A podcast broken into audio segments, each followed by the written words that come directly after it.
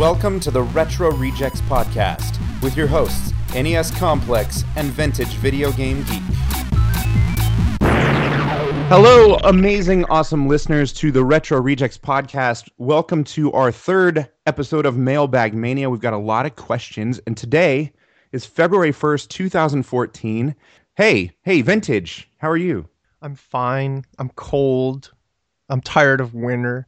What's the temperature like over there? Below zero. No, it's actually not. It's probably like below freezing. Wow. But I'm sitting here in my underground bunker, and I have like a t-shirt, I have a hoodie, and then I have a fleece jacket, and then I have a robe. And I also have a cup of hot tea. Wow. That's how cold I am right now. Wow. What a difference 3,000 miles makes. Mm-hmm. I've had it with this. Yeah, it's like... You know, it's a good day to go out here. It's like you'd go to the park. It's horrible. I'm sorry. I'm not trying to rub it in. I'm drinking iced coffee, but not from McDonald's this time, just from home. You made it yourself? Yes. You know, you just make coffee and you pour it on ice. Really? Well, yeah. If you use the right creamer, it can work out. You know, doesn't that water it down? No, it's not bad. It's pretty strong coffee to begin with. I used my little Keurig K-Cups. Okay, yep. But, and I had a really crappy quesadilla. No crap was in it, just cheese. But, you know, tortillas and cheese. Kind of a boring dinner. But whatever, snack, dinner, whatever. Yeah. So that's enough of that. No one cares. So we have 8 audio questions in the queue. Holy moly. Time for the mailbag. That's when we look at the mail in the fake bag. I have a question. Okay. So we talk about this fake bag, right? The mailbag is a fake bag. Mm-hmm. How do we put audio into a fake bag? Well, isn't audio kind of an intangible? It's a wave. So how is this even a mailbag? It's more like audio question mania. That's true. Yeah, I really don't know what to say about that. We captured the sound. I don't know. It's not a bag. Maybe it's like an echo box. It's like a folder. It's like the audio question folder on my computer, because literally that's where I have them all. So we should call this mail folder mania? Mail folder mania. Let's just stick with mailbag mania because of the OCD. Okay, but I can't promise I won't put a folder somewhere on the thumbnail. Okay, that works. So first of all, I need to make an apology to the fans because I haven't actually checked the Retro Rejects podcast email for the past 3 months. So I didn't even realize that, you know, a couple people sent us emails and I haven't responded. So I apologize. I'm going to do that. And we also have, you know, a ton of audio questions. Like I said, we have 8 audio questions. So we thought we'd just sit down and just hammer these out. And I'll just get us started here. So the first one came to us on October 24th, 2013. And this is from our friend Mark Mildenberger. Hello there. Well, last time I got you guys to talk about the show, Greatest American Hero. I thought it was a great segment. You guys even broke out into song, which was bloody brilliant. I thought I'd try again this time by mentioning the show V.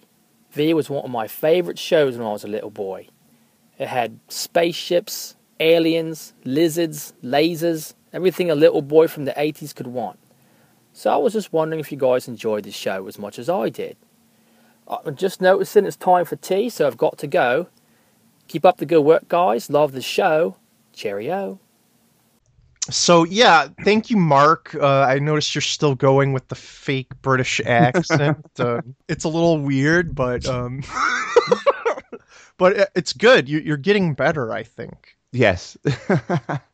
To answer your question, though, I was a huge fan of V. I still really like the series. There's something really creepy about the idea that people could be walking around among us but not actually be us, that you could rip their skin off and they'd be lizards underneath. Well, why don't you back up in case somebody doesn't know what V is? Well, why don't you do that? Because I see you put some notes about that. Okay. So basically what V is it started off as a mini-series back on network television back in 1983. And it was like a two-night event. And I want to say it was like 3 hour or 2 hour blocks, right, yeah, or something like that. They were like 2 hour episodes, but it had commercials, so it's like an hour and a half or so right, each. And I don't remember, but you know, it was on one of the three networks. I want to say NBC, but I could be wrong. I don't remember. But basically the premise of the show is that these giant spaceships show up, and they're aliens that appear to be human. They look like humans, and they show up and they pretend, or they come and they act like they come in peace, and that they say that, you know, they're just, all they want is water, basically, is what they're asking for, or something to that effect, and that they're willing to trade, you know, technology, blah blah blah. So right, as the plot kind of develops, a group of people become, you know, suspicious of them, and they end up, you know, uncovering the fact that they're actually these like reptilian aliens that are effectively like harvesting people and, you know, storing them for food. Right. There's a lot of like allusions to like Nazi Germany and like World War II, and and how they used like propaganda to kind of control and influence the public, and it's really well done. I love it. I love the original. And then the following year they did another mini series called The Final Battle, and so that ran in May of 1984. That was a 3-night event. And I want to say, like, the original one that kind of just left off, like... Yeah, didn't resolve really well. Right, it wasn't really resolved. And then in the, you know, the next year when they did The Final Battle, there's, like, a resistance movement. You know, they come up with this thing called red dust. Right. And it kills... From the baby. Yeah, right. There's, like, a baby, right? Like a hybrid. A human-alien baby. And so they actually are successful in, like, launching this red dust like all over the planet, and it's a little silly, but it ends up making all the aliens leave, and it's like, yay, we won. Those two miniseries were so popular that they decided they were actually going to make, in October of 84, a television series. Big mistake. Yes, so it ran for one season, 19 episodes. My wife and I, we started to try to watch it, but it was so bad that we gave up after like episode 3. I don't really recommend it. I would just say, if you're interested, you know, hop on eBay. You can pick up the V, both the miniseries, for pretty cheap. Yeah, I absolutely loved that show when I was a kid. I don't know what all it was, but just all the sneaking around and the way they kind of discovered that they were weird and not normal. Like, at first, all that they saw that was different is, well, they came from space and they had this weird sound in their voice, almost like their voice was doubled. Right. But like the main character is played by Mark Singer, who I guess he was like Beastmaster. He did some kind of cheesy movies in the 80s, but his name was Donovan in the show, and he was like a cameraman, news reporter kind of guy. Yep. And he snuck on the ship, on the mothership, and he was crawling around in the vents, and then he saw what they really looked like, and he's trying to convince people, you know, just that whole mystery of why are they really here? They're posing as our friends. The V stands for visitors, you know, but it turns out that they're really, really bad. That part that you mentioned where he sneaks on the ship and he's crawling through the air vents. Mm-hmm. I remember seeing that as a little kid, and I remember it very vividly because I was so scared. And I was at my friend's house, like, staying the night or something. My parents wouldn't let me watch it, but, like, right, I was over at my buddy's house, and the parents weren't paying attention. And so I remember watching that part, and the part where, like, the guy takes the mouse and he, like, eats the mouse. Do you remember that? No, that's I don't know if it's a guy who eats it, or is it Diana? It's her mouth, like, dislocates. Right. Yeah.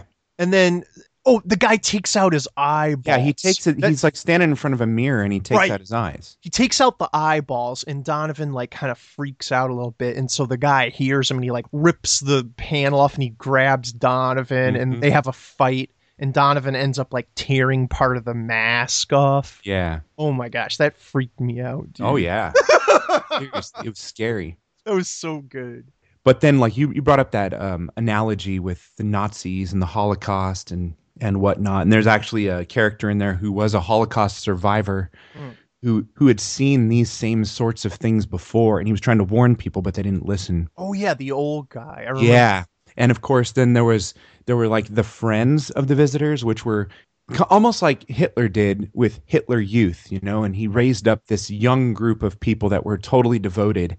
So you had this one character, Daniel. Mm-hmm. For some reason, that character is always stuck with me. He's like a traitor, but he doesn't realize he's being a traitor. He thinks he's just moving up in the world. He's got this great opportunity to be on the side of who's in. And so he has his little uniform on that kind of looks like the visitor's uniform. And their symbol, too, almost looks like a swastika. Right. It's sort of like somewhere between a swastika and a division symbol for math. And that was all very intentional that they did it that way. Yeah, but, you know, when you draw on themes like that, obviously you're going to resonate with people. And I think that's why it is so good. Mm-hmm. And that old man character, he's the one, I think, at the end of the first part, he's the one that did, like, the V on the poster. Yeah. And he was like, no, he's like, it's V for victory. Yeah, yeah. That's pretty much how the original miniseries ends, yeah. That's right. Yeah. They're going to fight back. Another side note, just there was a character named Tyler who, he was like this really calm guy who knew all kinds of stuff about weapons and whatnot.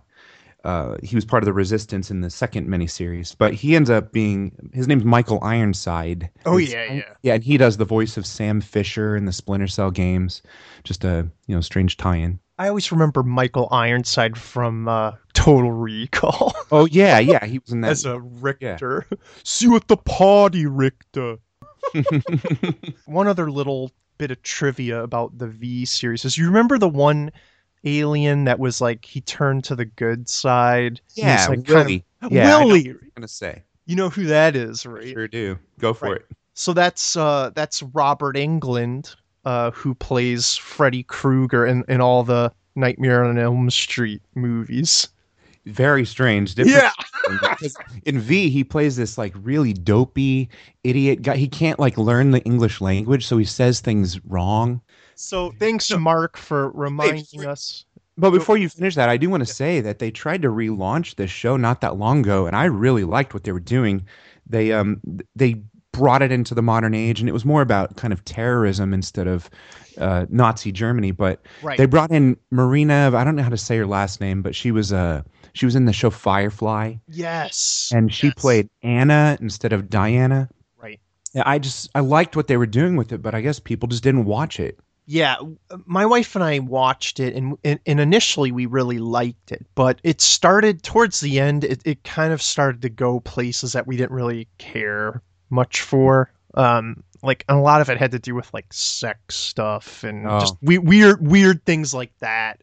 And it just turned us off, so we stopped watching it. I honestly wasn't surprised to hear it got canceled, but it's unfortunate because I thought there was a lot of promise there. The bulk of the first season was pretty decent. Oh, yeah, yeah. But, oh, well. I think that came out in 2009 or so, somewhere in the time frame. And the next audio question is from our good friend Rusty Lewis. Hey, guys, it's Rusty. Finally, I want to throw you guys a question. I know it's been a long time coming. First and foremost, though, I do want to thank you guys for the tremendous work you guys put into both the podcast and your respective channels. I really do appreciate it, and it's always a joy to really kind of just take a break from my coursework and just tune into what you guys have been playing lately and listening to, so thank you for that. But my question relates to you guys both being dads. It's very rare that I ever got a chance to play games with my parents because they just never really were into it. But one game my sister and I would get my dad to play was Diddy Kong Racing. And I don't know if you guys remember those very special levels where one of them was like a dinosaur valley kind of place where you had to take those eggs and then take them back to your base. Or there was another one where you were in kind of a Caribbean-like area where you had to destroy each other's lives. You each had like 3 lives, and you had balloons to kind of show your lives, and you basically had to shoot rockets at each other and stuff like that. But that was the game that I got to play with my dad, and it was just excellent memories playing that with him. So are there any games in particular that you guys play with your kids? I'm really interested to know. But thank you guys for all that you do. I really do appreciate it, and I'm looking forward to future episodes. Bye now. So first of all, I just want to say that Rusty Lewis, I think, is one of the nicest guys on Twitter. Yes. That I have encountered. And as I understand, he's like a younger gentleman. I believe he's studying at university right now. Mm-hmm. But he's just such a nice guy. And Rusty, I really appreciate all of your positive energy and all of the great comments that you make, on our videos. And thank you for contributing to the show. So absolutely, we do play games with our kids. We talked a little bit about this in Mailbag Mania #2. Most recently, since I got the Wii from the Cartridge Brothers. I've been playing a lot of new Super Mario Brothers Wii with my son. I play as Mario and he plays Luigi, and he's only 3, and he really stinks. But he's actually getting a lot better since I talked about this last episode. He is getting better. Did you talk about it on the episode, or did we just talk about it? I think I told the Cartridge Brothers a little. Oh, I know we were talking on the phone last weekend or something.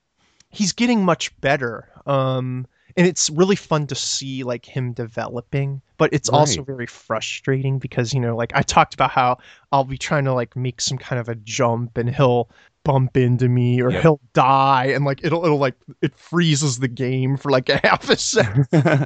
Yeah. But it's so much fun, and he really loves it, and actually the other day I was down here in the game room, and he came in, and he said he wanted to play with me, and I said, well, why don't I show you this game? And I actually put in Super Mario World for the Super Nintendo. Oh, wow. And I started playing that with him, and it was so funny, like, that first level where you find Yoshi, like, he knew who Yoshi was because of the Wii game. Yeah.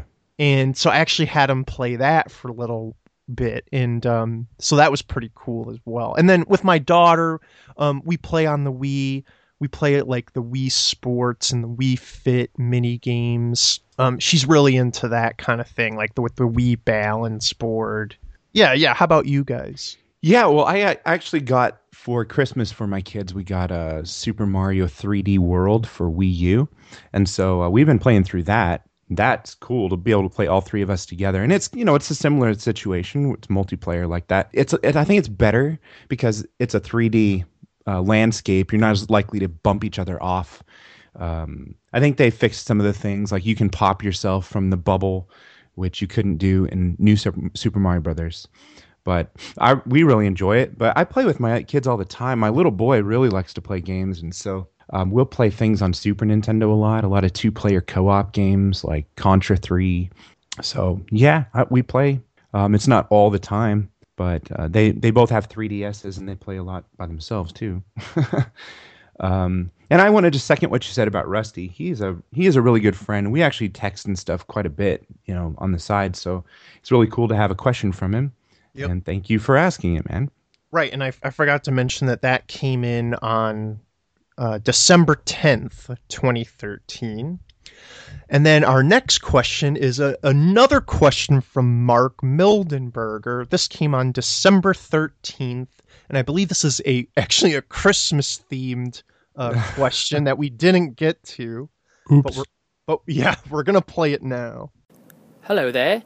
Well, it's Christmas time. 'Tis the season for retro gaming. So my question is there any retro games that reminds you of the holidays or Christmas? For me, it's Eco the Dolphin for Sega Genesis. When me wife and I were just dating, we had off from school from the snow, and I remember walking to her house in the knee-deep snow, and her mum made cocoa, and we sat around and played video games. And one of those games, obviously, was Eco the Dolphin. So now every time I play it, it reminds me of Christmas. and I was wondering if you had any similar experiences with your retro gaming. What's that, love? Me mum's calling on the telly, so I've got to go. You guys have a Merry Christmas, Happy New Year, cheerio. I'm kind of curious what you sound like. I know, right? We've never heard his real voice. Yo, I'm Mark. I don't know. What do you really sound like? He said he's from Baltimore, I believe. Yeah. So but, interesting. Yeah. Okay. Well, why don't I start here? Yeah, go ahead. I mentioned on our Christmas episode Mega Man 2 and Bionic Commando and Rogue Squadron. Those games, I remember getting them for Christmas, but Christmas break is a big part of that too, and I just remember certain games playing them throughout Christmas break. Legend of Zelda Link's Awakening, I don't remember when that actually came out, but I definitely remember I got it right before Christmas break, and I just remember just laying on my couch, playing it every single day until I beat it, and it just seemed like that Christmas break was all about that game. So that one definitely reminds me of that time of year. I think there's something like when the weather is a certain way, they just kind of go together, and so every time I think of that game, I can imagine that weather. You know, does that make sense? Yes. And then another one is Donkey Kong 64, which I also got for Christmas, and I just remember playing that throughout Christmas break. What about you? Well, now I notice Mark, he says Eco the Dolphin. I was just curious. I've always wondered this, like, what is the real pronunciation, because it's spelled E-C-C-O. Well, I think the echolocation, like you shoot things out of your beak. Okay. In the game, it's got to be Echo. So you think it's Echo the Dolphin? Yeah. Not Eco. Well, I mean, that's what you do in the game, right? You shoot the little radar, like little sound waves. So that must be just how the English say Eco the Dolphin. Well, it's not actually British, though. That's the Baltimore British. Right. Because, you know, originally Baltimore, was that one of the colonies? Well, or... it's in Maryland, which was one of the colonies, yeah. Okay, there you go. That's our explanation for that. So for me, I immediately thought of two NES games that I got for Christmas in 1990. They are Captain Skyhawk and Time Lord. And these are two Milton Bradley games that I absolutely loved. And I remember very distinctly getting these and playing these at my grandparents' house for hours and hours and hours. I just would go back and forth, back and forth. And Captain Skyhawk is probably the better game. I would agree. Yeah, of the two. It's, you know, it's a kind of like a 3D... like isometric shooter, you know, shooter game where you fly like an F-16. It's kind of weird. Or it's cool. Is it like an F-16 or an F-14? I don't know the difference, but yeah. Yeah, I think it's an F-14. Like the ones that they had in Top Gun. Right.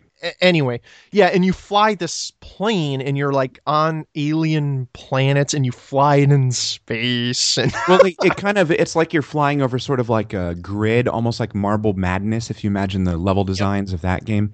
And there's different altitudes, like different like little pits, and you're trying to avoid hitting cliff edges and whatnot. Yeah. And you mentioned Marble Madness. That's also done by Milton Bradley. Yeah, not surprising. That looked kind of similar. So Time Lord is more of a kind of like a crappy platforming adventure game. The controls are pretty clunky, and it's actually pretty difficult. I can't get past the pirate stage. You know, you bounce around to these different times, right? And there's this one spot that I can never get past on this pirate ship where you have to jump up these like boxes that are stacked up like a bunch of steps. It's so funny because you know 8-Bit Rob. Mm-hmm. He was gone for a long time from YouTube and he's kind of coming back. He like changed the name of his show to 8-Bit, or no, he changed it to, I think it's called Retro Goodness now. Yes. So I think he's hopefully getting close to making, you know, a reemergence. Yeah, and I've said before, he was my first subscriber. Okay, yeah. He's such a cool dude. Yeah.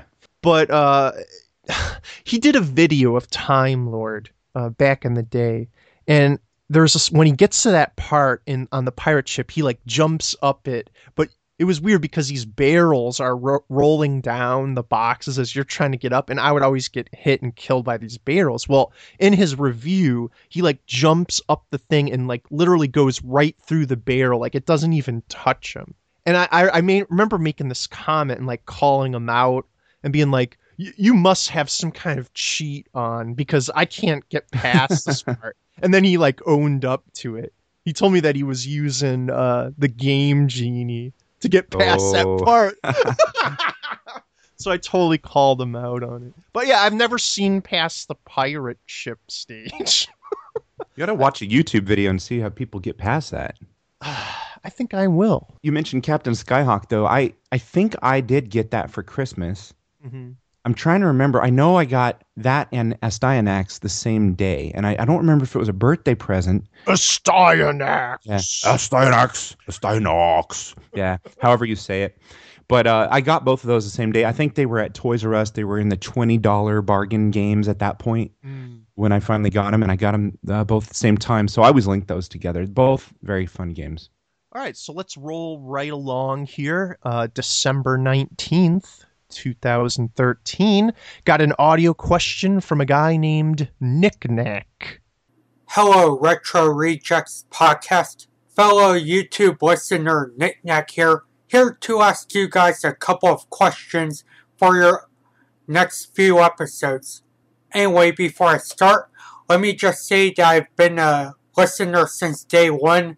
And even though that I wasn't able to experience all the cool stuff you guys got in your childhood, like Star Trek, Ninja Turtles, and all the sitcoms and games and whatnot, your podcast is still really enjoyable to listen to nonetheless. But anyway, enough of the flattery. Let me ask you the three questions. The first question I want to ask is, who is your favorite Street Fighter character?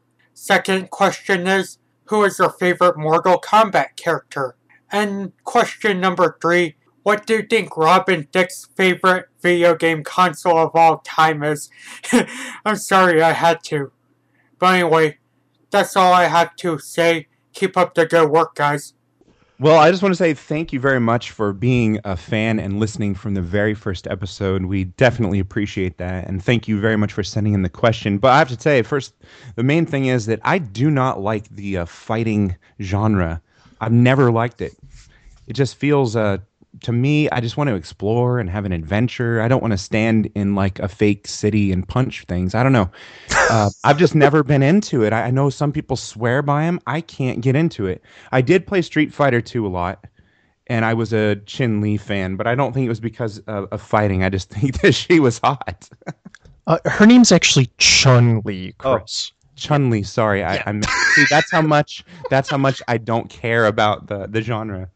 I noticed you wrote Chin-Li, and I thought maybe that was a typo. King size kick. Good one. So I kind of am the same. I don't really like fighting games that much, but basically it's because I suck at them. I would try to play them in the arcade back in the day, and I would just get my butt kicked like left and right, especially Mortal Kombat. I just could not get all the special moves down. I didn't know how to do any of the finishing moves, you know, like the fatalities, and it was just so frustrating.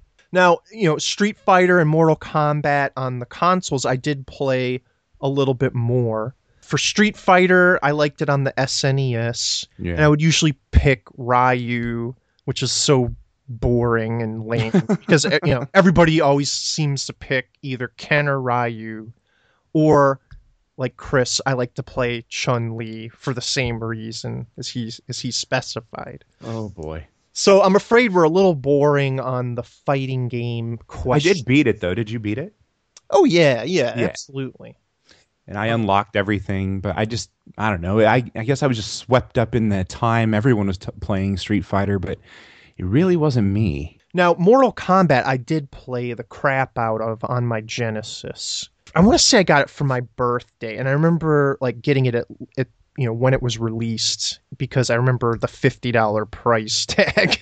Wow. But it was so worth it to have the blood code. And I mean, I was unstoppable. And to this day, I can pretty much take anybody. And my character was Raiden. Wow. Yeah, when 2 and 3 came out on the Genesis, I didn't get into them as much. And I know that they're the better games, I would say. I mean, 2, I think, is probably my favorite in terms of the amount of characters, graphics, the variety. But I still, it's hard. It's it's actually really hard for me to remember and have the hand-eye coordination you know, to execute all these different crazy moves. Yeah, Raiden was my guy. I actually have a confession to make as far as Mortal Kombat goes. I have never played it. Ever? I have never, ever played it. You've never played it even on any system in the arcade? You've never played Mortal Kombat? Never. Oh, my God. I had them, you know. I mean, I haven't even put it in the system. Wow. Okay. Yeah. Well, next time we hang out, I'll play you some Mortal Kombat 1 on the Genesis. But I'll teach you how to play. Oh, yeah. You'll just kick my butt with Raiden and I'll die. Right. Well, that's... I want to say, too, about fighters, like the fighting genre. I know that there are some people who still absolutely love it, but it kind of reminds me of the like rhythm games, you know, where there was a fad where at one point everyone was trying to do these fighter games or they would like sequelitis, just pump them out. Street Fighter 2, Street Fighter 2 Turbo, Street Fighter Championship Edition, you know, they're just cranking them out. But they milked it too much and oversaturated, and people sort of lost the interest. It's, you know what I mean? I hear what you're saying. I think there's a lot of people that would disagree with you. Are there? Because, yeah, I mean, there's still hardcore fighting fans out there that love, like, Marvel versus Capcom. And well, I know. Yeah, I mean, I'm just Street Fighter's still going on. And what I'm saying is it went from being the thing, like it was so mainstream and everyone was doing it, everyone was playing it, to where now it still has a loyal following of people that adore the genre. Right. But it's not like everyone's excited to hear that the new one's coming out. The people that love it are, and of course, they should be. I think fighting games nowadays are kind of the same as like the shoot 'em ups community. It's I would agree. Yeah, it's kind of like there's an elite group of people that are really good at it and take it really seriously. And you know, I would put Jumble Junkie in this category. Yes, for sure. Because it's almost gotten to that point where you jump online and it's the same could be said for like the Call of Duties and all the other stuff. It's like these people are so hardcore that you just can't pick it up and go in there and have fun because you're just going to get your head blown off or kicked in, you know? Mm-hmm. This is another reason why I just shy away from like online plays, because to me, that's not fun at all. You know, I would rather just, like you said, like sit down with myself on an adventure, like learn how to play the game in like a single player campaign mode. That's good for me. Yeah, me too. I guess I don't like the competitive nature of these kind of games. I would rather play cooperatively with people. So the last part of the question here is, what do you think Robin Thicke's favorite video game console is? Well, the only thing I could think of is that it would probably be one of those like Chinese knockoff NES systems where games don't emulate quite right. You know, they kind of have blurred lines. Get it? I was wondering where you were going. Oh yeah, that's pathetic. I know. That's pretty funny actually. Nah. like one of those like flea market type NES knockoff plug and plays. Exactly. Yeah. Like the Power Player Super Joystick 3000. I actually was curious and I was kind of intrigued by this question. I mean, my initial reaction to hearing the name Robin Thicke was vitriol. I thought you were going to say you had like a vomit thing going on. Oh yeah. Well, actually it's more better described as rage. And I really don't like him. I would like to maybe strangle him. Is the word that comes to mind. Strangle. Yeah. Why? I just don't like the guy. I don't like him at all. I think I said this before. I think he's a no talent bum. Yeah, but I actually was curious. You know, is there anything out there on this subject? And so I did a little Googling before the show. And first, I wanted to find out like how old is this guy? And I was very, I guess, disappointed to find out that he's actually the same age. Whoa, as really? Us. Wait a second. He's 36. So wait a second, we could launch our music career now. We've done this, but we've sang before. Yeah. We could do this. We just got to get a bunch of pretty like women to dance around with us. Well, yeah, I mean, that's the thing. We need to get some naked women. Naked? And, yeah. And we need to like have some other guy sing the majority of the song for us. Ah. And dress like Beetlejuice. I guess. I don't know. I just don't get it. I think that song is horrible. And every time I hear it, I want to take a pencil and just stick it right in my eardrum. But anyway, I was going somewhere with this. So he's our age, right? And I just couldn't bring myself to you know, picture him as... you know, a real gamer or anything like that. And I thought back to Cartridge Brothers, and when they were talking about the Xbox 360 and they were talking about frat boys and playing Call of Duty and that kind of thing. That's what I picture Robin Thicke as being. Or maybe he, like, plays Madden or something like that. He's all about Candy Crush, I bet. Or Flappy Bird. Oh, dear. Okay, our next question is from Tank Griffin. Hey, Vintage. Hey, Chris. It's Tank Griffin again. I got a couple more questions for you guys. First of all, Vintage, I had just bought a Model 2 Sega Genesis with the Sega CD and the Sega 32X attachments. My question for you is, which attachment would be better, the Sega CD or the 32X? And Chris...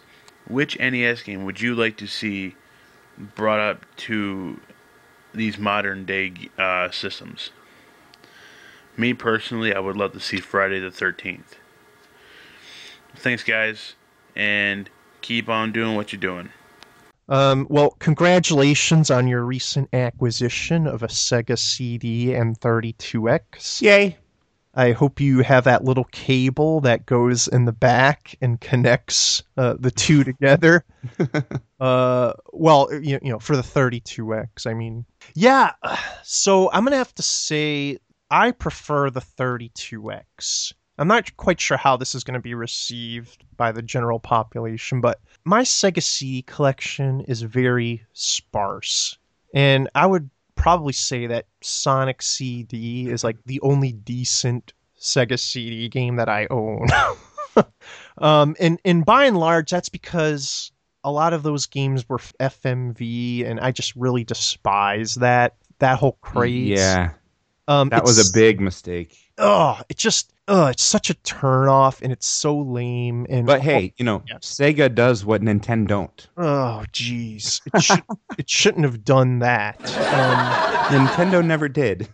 Now, you know, this is interesting because I mean, the 32X is not a great system, you know, as compared to many others. But comparing the two, and I have 32X, and I'm one game away from a complete North American cartridge collection. Can you believe that? Still, I have not got Pitfall. Yeah. Hey, I was trying to find it actually for you, but when I saw how much it really goes for, I said, forget that. I can't get that for Christmas for him. Oh, no. I really wanted to, though. I thought it would just be the best thing to do ever, but... Well, that would be incredible. What you can do is look for it when you're with Aaron and Ricky. Oh, yeah, I do. I actually do. Swap meets because every time. That's where you're going to find it because... Well, I rarely see them, and yeah. I have seen them, but not that game. Yeah, I do look for it every time I go. I appreciate that because I have no flea market. Everyone out there, everyone who listens to our show, if you have a way of tracking it down, that would be awesome. Figure out a way to trade or something. Yeah, I would be your best friend. But yeah, it's so weird. I mean, once in a while they come up on eBay, but they're always like complete in box and they want like $150. Yeah. And I'm just like, no way. So I just want the cart. That's all I care about. Mm. And sadly, I don't know. I paid like $80 for Web of Fire, and I just can't see myself paying more than 50 or 60 for Pitfall. But yeah. It's like they're not out there. It's so crazy. But anyway, Tank, I would say 32X, and I just wrote down a couple of my favorites on there. I mean, it's great for the arcade games, Afterburner, Space Harrier, Virtua Racing, but also Knuckles Chaotix, Colibri, and the Star Wars arcade game on there are pretty decent as well. So, Chris, you have a question here. Yeah, well, he asked me what NES game I like to see on a modern system, and I was thinking about this, and one game that I always really loved when I was a kid was Little Nemo, the Dream Master. He, if you don't know about this, it's actually like a cartoon series. It's a little kid in pajamas, and he gets taken away to like a dreamland type place. Mm-hmm. But in the NES game, it's a Capcom title. It's got very cutesy, cartoon-like graphics for the time. It was amazing. But you walk around, and you're just this little kid in pajamas, and at first, the only thing you have is candy that you can throw. And so you're in this very vibrant, colorful world, like giant mushrooms, or later levels you're in a, what do you call it, like a toy world, like a kid's bedroom or something, riding on trains. It's got a really cool imaginative kind of world. Uh-huh. But you're throwing candy, and you come across these animals, and by throwing them a few pieces of candy, then suddenly you can ride them, or kind of like become a hybrid with them somehow. But the animals have different abilities. The mole can dig through certain dirt passages. You ride on the back of like a little mouse. Some things can climb up walls. Some things can, there's just a lot of variety in the types of animals that you can join with. So I was just imagining that in a 3D world with very cartoon-like graphics, almost like if you could do like a hand-drawn Ni no Kuni type style, like that would be amazing, where you just really make it look like a cartoon, but have this 3D world with the same premise, throwing candy and merging with animals. I think that would be wonderful. That is a good game. I have that game, and I just think because the TV series was so kind of unknown, mm-hmm. I just think the odds of this actually happening are very low, unfortunately. Oh yeah, almost non-existent. Like, yeah. What has any? I've never seen anything else about it except for that one game. It's kind of amazing that it even existed then. That's true, and I kind of wonder. I'm trying to look up maybe who might have the rights to this game. But I think most people that have played it will say it's a fantastic game. It's a little challenging. I've never been able to beat it. I've come close. I know at the end you get this like wand and you can attack with it, but it is just a really difficult game. I'm looking up just Little Nemo in general, and this was created like way back in the day, like 1905. There were like books, right? So Nemo was originally the protagonist of the comic strip Little Nemo in Slumberland. Mm. The full-page weekly strip depicted Nemo having fantastic dreams that were interrupted by his awakening in the final panel. It ran in the New York Herald from October 1905 until July 1911. That's fascinating. So wow, how did it become? Okay, so in 1990, Capcom produced a video game for the NES titled Little Nemo, the Dream Master, known as Pajama Hero Nemo in Japan. A licensed game based on the 1989 film. Okay. Right, I've seen the VHS for that. Okay, so it wasn't a show, it was a movie. Oh, okay. I knew that. I thought that was a show also, though. Oh, well, maybe there's not. I thought so, too, but no, it was just a movie. So it was just a tie-in for a movie that I've never seen. Okay. Correct. So I suppose then it is still possible that it could come back, because I didn't realize that it went this far back. I mean, it has some pretty deep roots. Yeah, but I don't know. I have my doubts. That's 25 years ago now. I mean, but you know what? It's like it's like a lot of the stuff that we're seeing, like DuckTales coming back, Castle of Illusion getting remakes. I mean, it's possible that these people that are in these positions to make the decisions, maybe they played Little Nemo back in the day, and maybe it was near and dear to them, and it's possible it could come out. Well, and after all, I guess if that comic strip ended in 1911 and it was brought back in 1989, well, right. That's 78 years. There you go. So I guess it's possible. Here's to hoping. Good stuff. Good stuff there. The next question is from Botsa Brand, who we actually met up with in Portland, and here it is. Vintage Complex, I got a question for you too. An audio question to be exact, because apparently you answer those a lot faster than normal questions. And I'm at work, so please forgive the background noise. But you see, way back when I asked you two to pick the preferred captain, Captain Kirk or Captain Picard. But since I met you two in Portland, I kind of already know the answer, but please feel free to elaborate for your listening audience. But for the time being, I have two brand new audio questions. The first being, what are your thoughts on the alternate death scene of Captain James T. Kirk and the motion picture classic Star Trek Generations?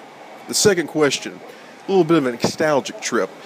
If in 2014 at the Portland Retro Gaming Expo, the entire con was suddenly whisked away by the energy magnificent supernatural beam known as the Nexus, what do you think your ideal setting would be in the Nexus? Whoopi Goldberg and horseback riding are not acceptable answers. And real quickly, I want to give a shout-out to Greg from Arcade Impossible, Minotron 2112 for the iOS. That was the game I was trying to refer to on the way to the food court. It's a parody of Robotron, which he's kind of a nut for, and it's a good game, almost as good as Smash TV. Secondly, I want to give a shout-out to SNESman16. I wasn't familiar with this channel. Very cool kid, good egg. I suggest he should be a guest on the Retro Rejects podcast at a future date. Until then, God bless. Good night, and I'm trying to turn this recording off, but I've got to unlock my phone. Yeah, yeah. I love that. I love that. Gosh, such how it awesome. Just ends. I know. I love how it just cuts off. Yeah. Oh my goodness. There's so much to say about this question. Oh, I know, Botsa. That was great, dude. Thank you very much. It was great to meet you in Portland. And we did talk about the captain thing. We'll revisit it here for everybody. First of all, thanks for calling us out on, the speed of our replies. Now, I mean, to be fair, we said this, right? We said we give priority to the audio questions, right? And we still are holding true to our promise that we will answer all the questions. We will. What else did I want to say? Oh, I wanted to take issue with something that you said about the Nexus being a being. Okay, I don't think it's a being. This is a good topic of conversation, but I don't think it's like a sentient being. I think it's more of a phenomenon or some kind of a anomaly. It would be a better description of the Nexus. What do you think, Chris? The truth is that I have to take issue with him calling this a classic film because I don't like this movie. I've seen it one time, and that was enough for me. And I honestly don't even remember much about what the Nexus was. Okay, all right. This is, in my opinion, the worst Star Trek movie. Like, I like it less than the one where they go meet God. Star Trek 5. Yeah. It's really bad. This is my least favorite. It's so awkward and yeah. Who's that guy who just tears up like Star Trek and Star Wars movies? Red Letter Media. Have you never heard of this guy, Harry Plinkett Reviews? No. Oh, Chris. Okay, write this down. This is what you need to do if you're looking for something to do. Look up Red Letter Media on YouTube and just watch all his Star Wars and Star Trek reviews. They are the funniest. They are just so good. They are right on point, and they are so funny. I recommend that everybody watch these immediately. Just turn off the podcast right now. No, don't. Yeah. Okay, but let's back up because there's a lot to this question. Yes, there is. So I want to address the Kirk and Picard thing, and I want to actually go back to when he initially asked this question. Okay, so believe it or not, Botsa, this was going to be no, it wasn't. It was going to be the second question, the second to next question. Is that? Oh yeah, right. Yeah. So on May 1st, 2013, he asked the question on YouTube: Kirk or Picard? And so let's just go ahead and answer this. So my question to you was going to be, are we talking about the old Kirk like from like the original series? Are we talking about Fat Kirk from the movies? Oh, or are we talking about the new Kirk played by Christopher Pine? Oh. And then I was just going to say Picard. Because he's only the old Picard. Right. I mean, and Picard is my answer. Let me explain this a little bit more. I look at Picard. I really look up to Picard. I really want to be like Picard. He's so like calm and collected, and he's such a thinker, you know, and he's a tactician. Mm. And he's like a philosopher, and I want to be all these things, but I'm not these things. I'm more like Kirk, actually. Yeah. I'm more like the guy that just is like, you know, shoot first, ask questions later. You know, I'm the kind of guy that would get in a fist fight rather than try to like talk it out. I'm pretty much a ladies' man, or I used to be back in the day. So this is odd that I'm more like Kirk, and you would think that I would like him more. No, I think it makes more sense that you would want to be the things that you're not. I think everyone's that way. Really? Yeah. But I mean, Kirk is cool, though. I mean, I think most people think Kirk is cool, and Picard's kind of like this old guy, like boring guy. But I don't see it that way. I aspire to be like Picard, and I like him better. And you think this makes sense to you? Well, I think that most people look at the things that they don't have and they wish they had more of them. Mm. In terms of whatever that might be. So then why do you want to be Picard? I didn't say I want to be Picard. He asked which one I like better. Okay. I'm not thinking that deeply. I'm thinking more in terms of what he provided for the show. You know, and I was not thinking of New Kirk from the movies, because I like him quite a bit. But old Kirk from the old show, I mean, there's some of that in there where he's just kind of reckless and just does whatever comes to mind, and it somehow works out. Right. But I just think sort of in some of the writing, he was a little bit of a goober where they just put him in... he always had to be with the green lady or, you know, some weird alien woman. So you're saying like... original series Kirk was a little cheesy. Yeah, he was just a little cheesy. And then, of course, movie Kirk was, you know, maybe worse.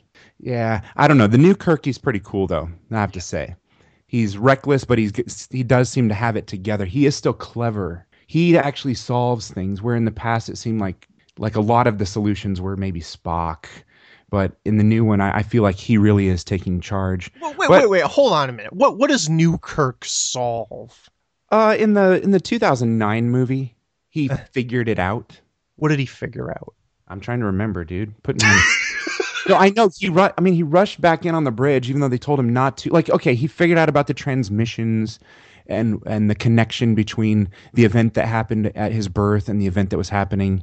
Okay, all right, I'll give you that. Yes, he figured things out. I don't know. Okay. I think that overall, Picard, like you said, that sort of calm, poised, in control. Right. I like Next Generation better. That's probably the bottom line. Yeah. Yeah, I mean, Picard brings a certain like sense of class and like dignity, or it's hard to describe. It's like a presence, right? It's the same thing that Captain Worf will bring. Oh. Please don't ever see. Don't ever talk about that. Okay. Captain Worf, how ridiculous. So his next question was, what did you think of Kirk's alternate death scene in Star Trek Generations? Now, he mentioned this to me. I want to say it was Botsa.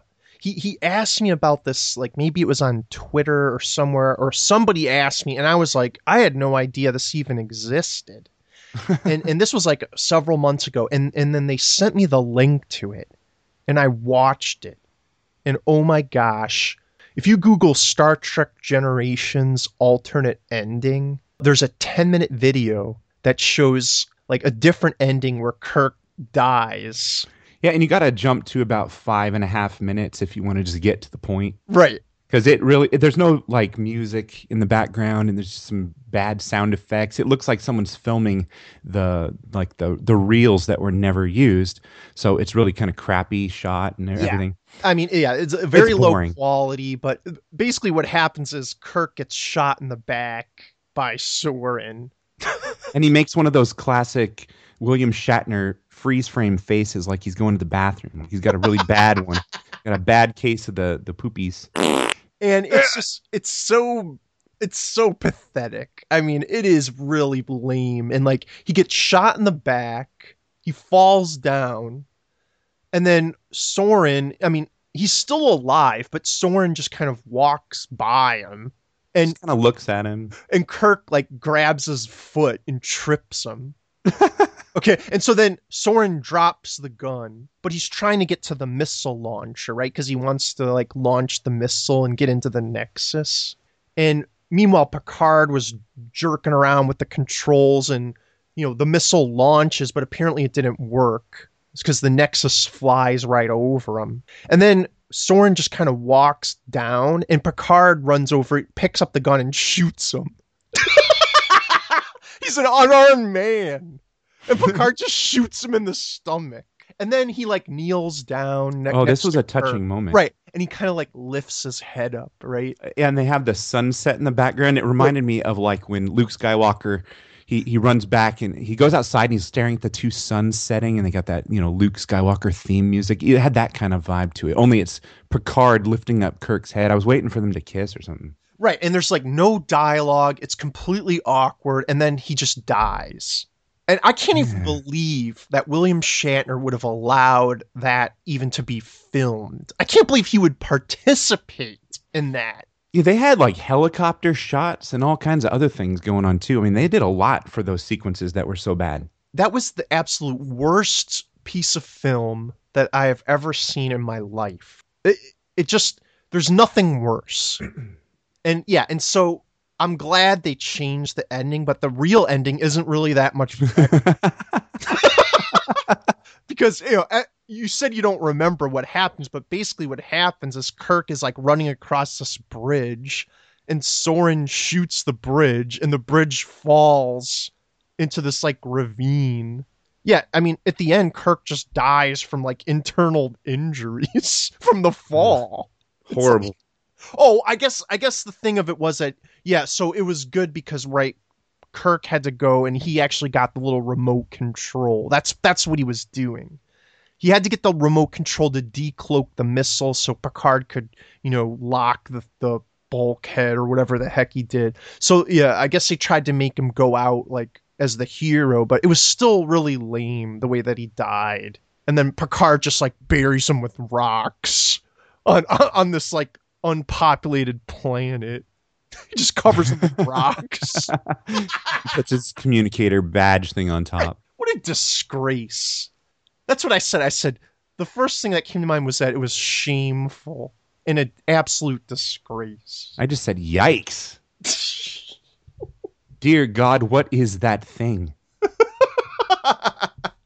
So, Chris, part 3 here is, what would be your ideal setting if the Nexus came at Portland 2014 for some reason, and the Nexus came through the convention center and whisked us all away, what would be your ideal setting? Well, I can say this.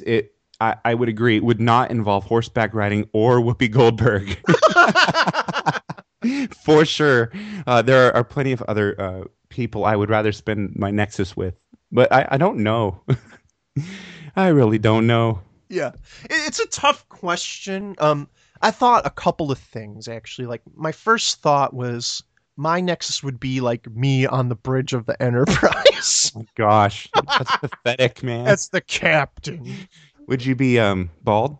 It wouldn't matter. I really wouldn't care. I mean, eventually I will be bald, so why not? But then I thought, well, that's kind of a lame answer. I mean, my second answer was going to be, I would want to go back to like 1984 or 1985 when I was like in first grade, relive that year of my life, like where I got the ColecoVision and Ronald Reagan was president. And you could watch the Final Battle miniseries. Right, I could watch V. And, you know, gas was under $1 per gallon. And it was probably like 50 cents. No, I remember it being like 89 cents a gallon, something like that. Man, the 80s just were awesome. I love the 80s. But then I thought, actually, I'm really happy with how my life is right now. And so I think if the Nexus came through, I wouldn't go anywhere because I'm perfectly happy where I am right now. Wow. So the Nexus would go through and you would still be exactly where you are. Yes. Weird. That's my answer. Okay. And I also want to tell him, you just like hijacked our show and gave shout outs to people. That's pretty funny. Oh, yeah. That was cool. Yeah. So shout outs to Greg and also SNESman, who I do agree is a very good egg. He's a good kid, I think is what you said. He was a good egg or whatever. Yeah. That's a good way of putting it. And we're definitely thinking about maybe inviting SNESman to come on the show. We have talked about this, indeed. We have, because we think he has a great channel, and Chris likes him because he's a SNES fanboy. Yeah, he should be SNES Complex, though. SNES Complex. But, so yeah, we'll see what we can do. We'll have our people call his people. We know that he's very busy, and he's also a university lad. Yes. So, we shall see. Okay, so let me take the next question here. We have two more questions, everybody. This next one was submitted January 14th, 2014. It's from a friend called Buried on Mars. Good old BM. Hey now, Retro Rejects, Buried on Mars here. Just a simple question for you guys. First, let me thank you guys for the awesome podcast. I look forward to it every month. Keep up the good shows, keep up the good work. My question to you guys is, have you ever recommended to somebody that they not buy a video game, and they just went ahead and did it anyways? And I was wondering, how that made you feel. Like, maybe they asked you personally if you should buy a game, or if they should buy a game, and you said no. Or maybe you made a video about how bad a video game is, and you gave them dozens of other options, dozens of other games that they should spend their money on instead, and they just went ahead and did it. They just went ahead and bought that game. And I was wondering how that made you feel, if it upset you at all, or maybe you're a little cold, a little callous, didn't bother you at all, and you just moved on. Anyways, guys, thanks again for the awesome show, and keep up the good work, and thanks for answering my question. Do you have any idea what this is about? Well, I listened to the fourth episode, the Mega Man Xmas Cartridge Club episode, where, you talked about Sanctum of Slime. Right. So a little bit of background. Buried on Mars, great channel on YouTube. We mentioned him last episode. He did a video, and it was like a 20-minute rant again about why he hated Sanctum of Slime, which was a downloadable game, I think, on PlayStation Network, Xbox 360, and it's also on Steam. So he went on and on about how he hated the game, and this was right around the time, it was the holidays, it was the Steam sale was going on. So as I watched this video, I just happened to check Steam, and the game was on sale for $4.99. So I went ahead and bought the game. And what I was thinking to myself is that maybe we could play together, because his whole thing was that he got all the way to the end and he couldn't beat the game because the AI was so dumb that, so I thought, well, hey, if I got the game, maybe I could help him beat the game. And so, but when I talked about this on the Cartridge Club, he was very upset about this, and obviously still very bitter, to send in this audio question, which I'm sure is not 100% serious, but I still feel that I think he's a little bitter, just a little bit. But I want to say to BM that I really had the best intentions, and it's unfortunate that we found out that apparently there wasn't online play or something like that built into the game, which is just another reason for him to hate it. But to seriously answer your question, I can't remember a time where I told somebody don't get a game and they did anyway. If that had been the case, I think my reaction would probably be like, well, okay, whatever, you're stupid. You wasted your money. I would think it's pretty funny, actually. Yeah, I don't think I've ever done that either, unless it was like maybe a genre that they like. I just don't like it. I don't like that game, but they might. Who knows? But I don't think I've ever done that. But I will recommend that you not watch Star Trek Generations.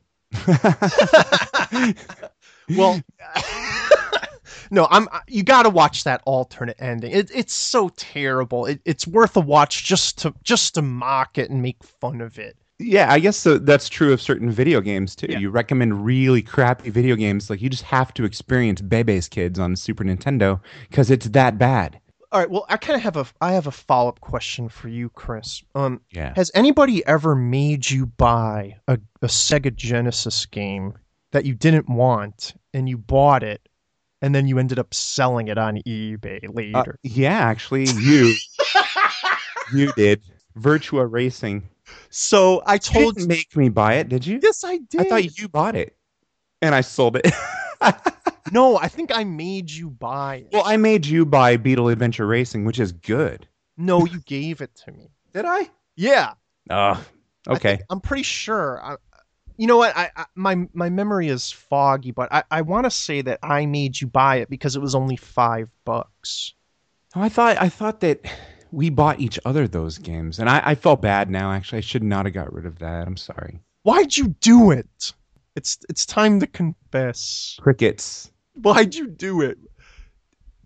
You didn't like it.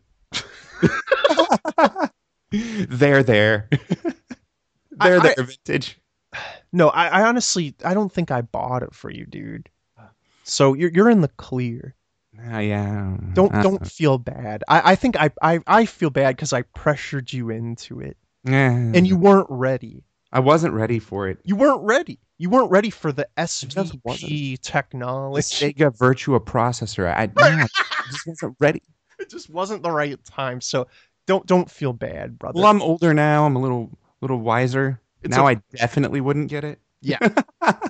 That version is pretty rough. The 32X version and the Sega Saturn version are pretty much arcade perfect. So if you're going to play the game, I would play it on those systems instead. Noted. Okay. So you want to take the last question? The last question is from Harry Hare.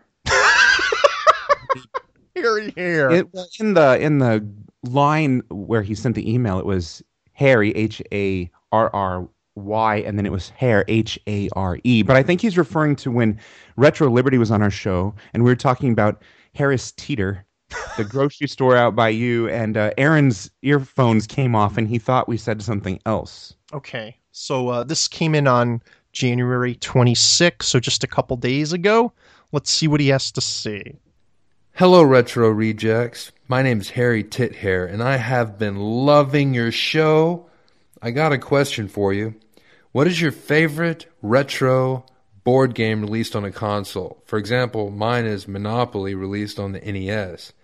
It had great sound, great graphics. It had probably the best digitized voice I've ever heard on a retro console. I know there was also Clue released for the Super Nintendo. I think the Sega Genesis had Battleship. Oh, don't forget Anticipation. Everybody loved it. Most people hated it. So what was your favorite retro board game released on a console? And I will take my answer off the air. Yeah, well, my answer to this question is that if there is a board game, I'd rather play the board game, especially like in the older days. I try to steer clear of video game board games because the game itself is more fun to play when you're sitting around a table. Maybe now there might be certain games that they spruce up a little bit, make it a little more easy. Like, I've played video game adaptions of, like, Risk, and I think that's more enjoyable because it does things faster. But honestly, I hate them. Yeah, I'm right with you.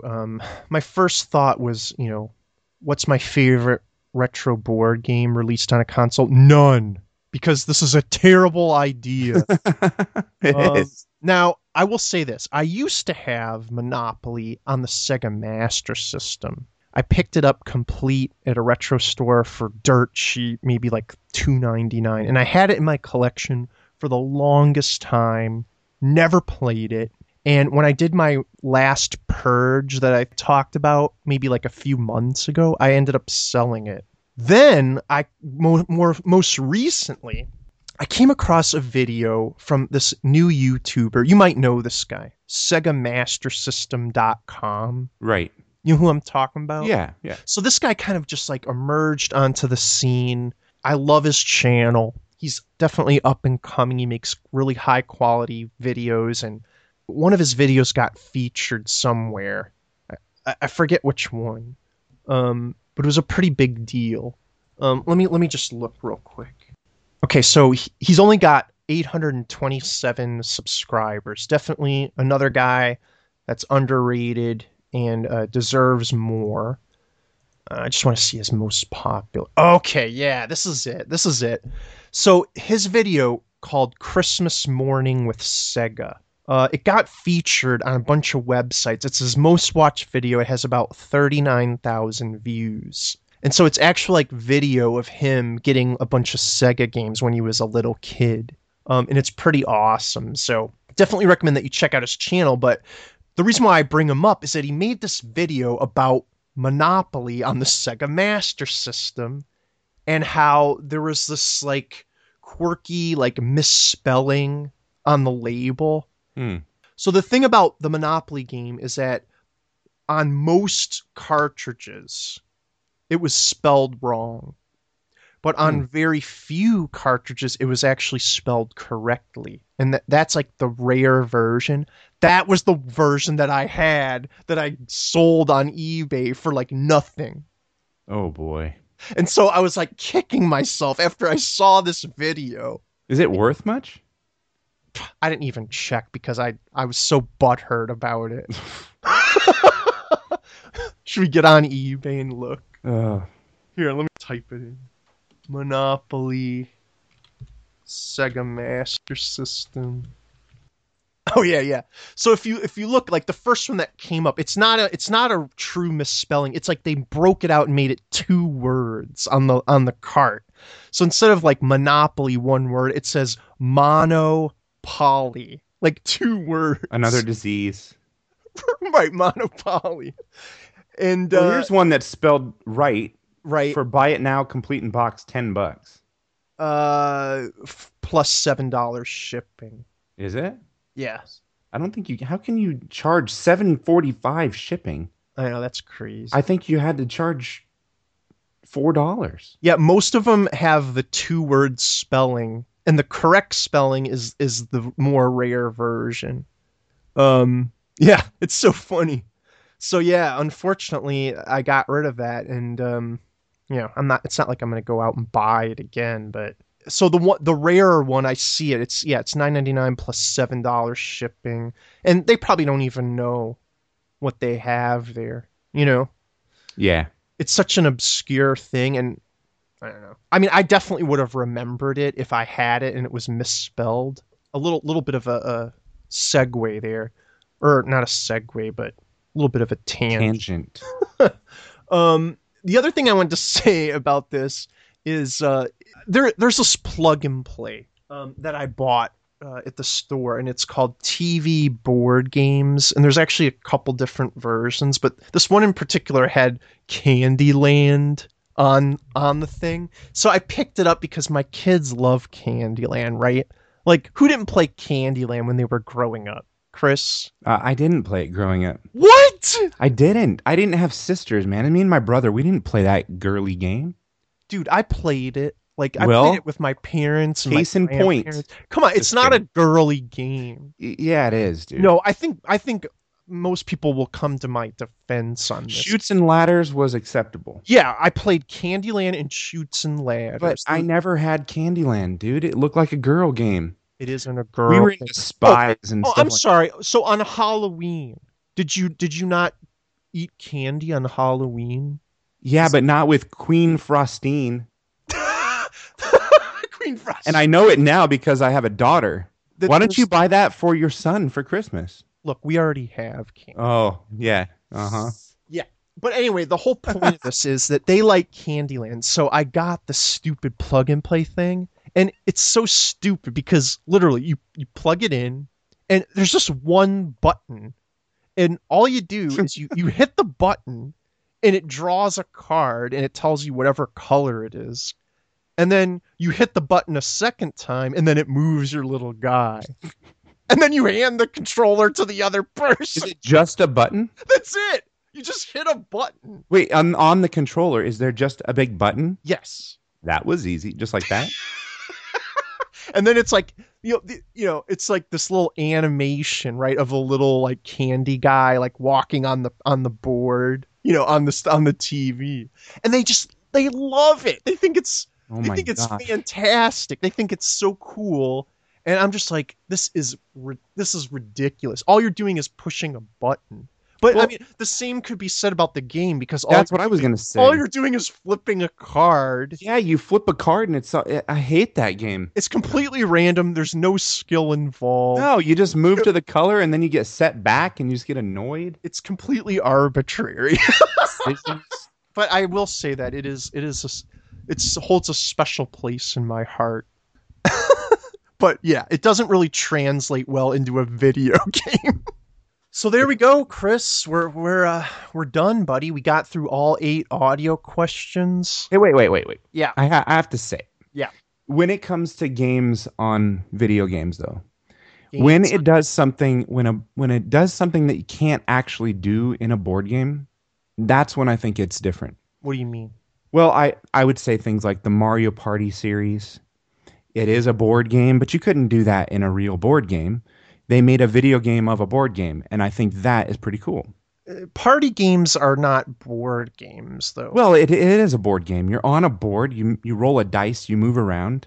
But I'm just saying it's the closest thing to a board game in a video game, but it's something that couldn't really be done. I'm just saying translating a board game into a video game is a bad idea, in my opinion.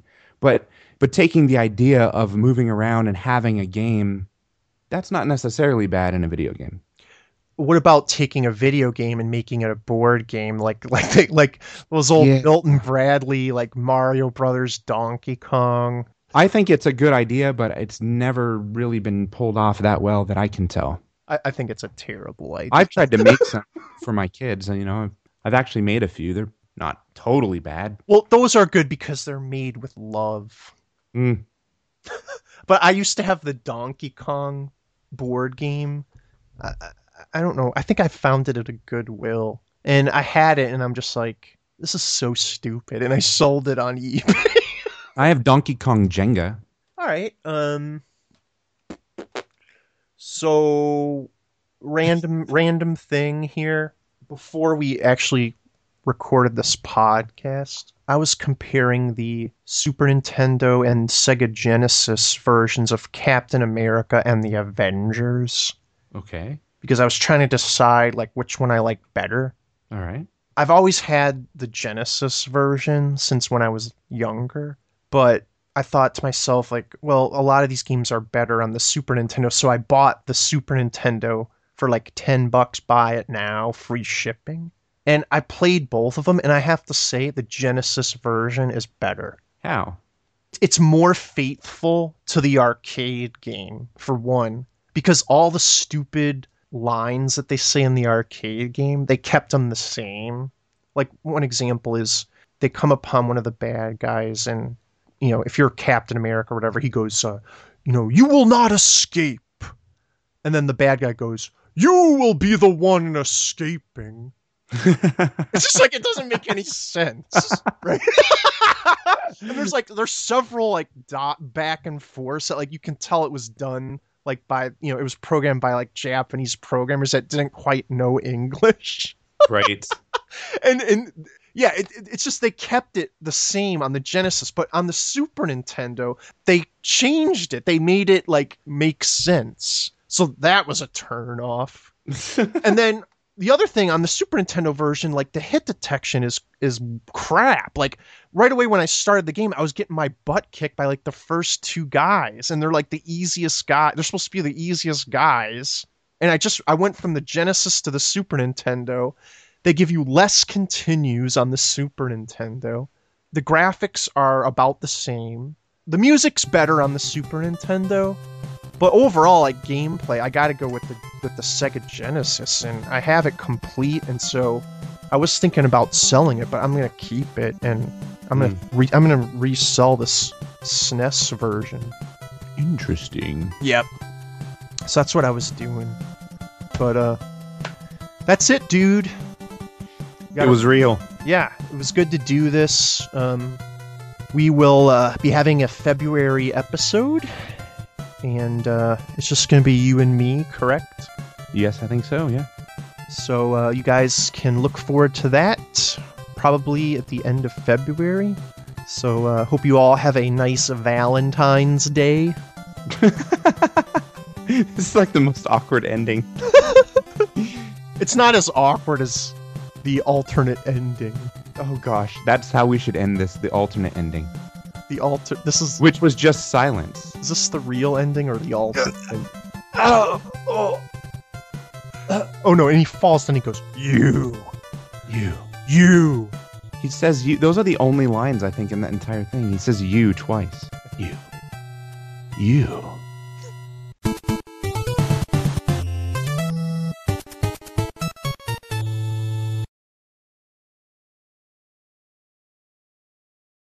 Hello. Hello?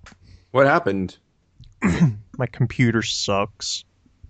I don't know. It just wasn't recognizing my mic, so I had to shut down, and I press shut down, and then it just sits there and it just doesn't shut down. So then I had to do a force, like hold the friggin' button down to make it actually shut off. Dang. Windows 7 is terrible. But Windows 8 is terrible as well. Now you're texting me. You just got it? What happened? Dude, I sent that like 2 minutes ago. Yeah, I just got it. Okay. Yeah. Sorry, I used up one of your 250. That's okay. I miss Windows XP. I think it's the superior operating system. Well, my Mac is pretty good.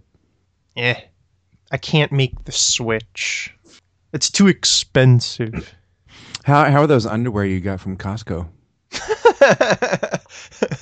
Yeah. I like them. Mine are pretty good, man. They totally were like, they weren't expecting that to be up. Yeah, you think? They didn't think we were recording that. You think?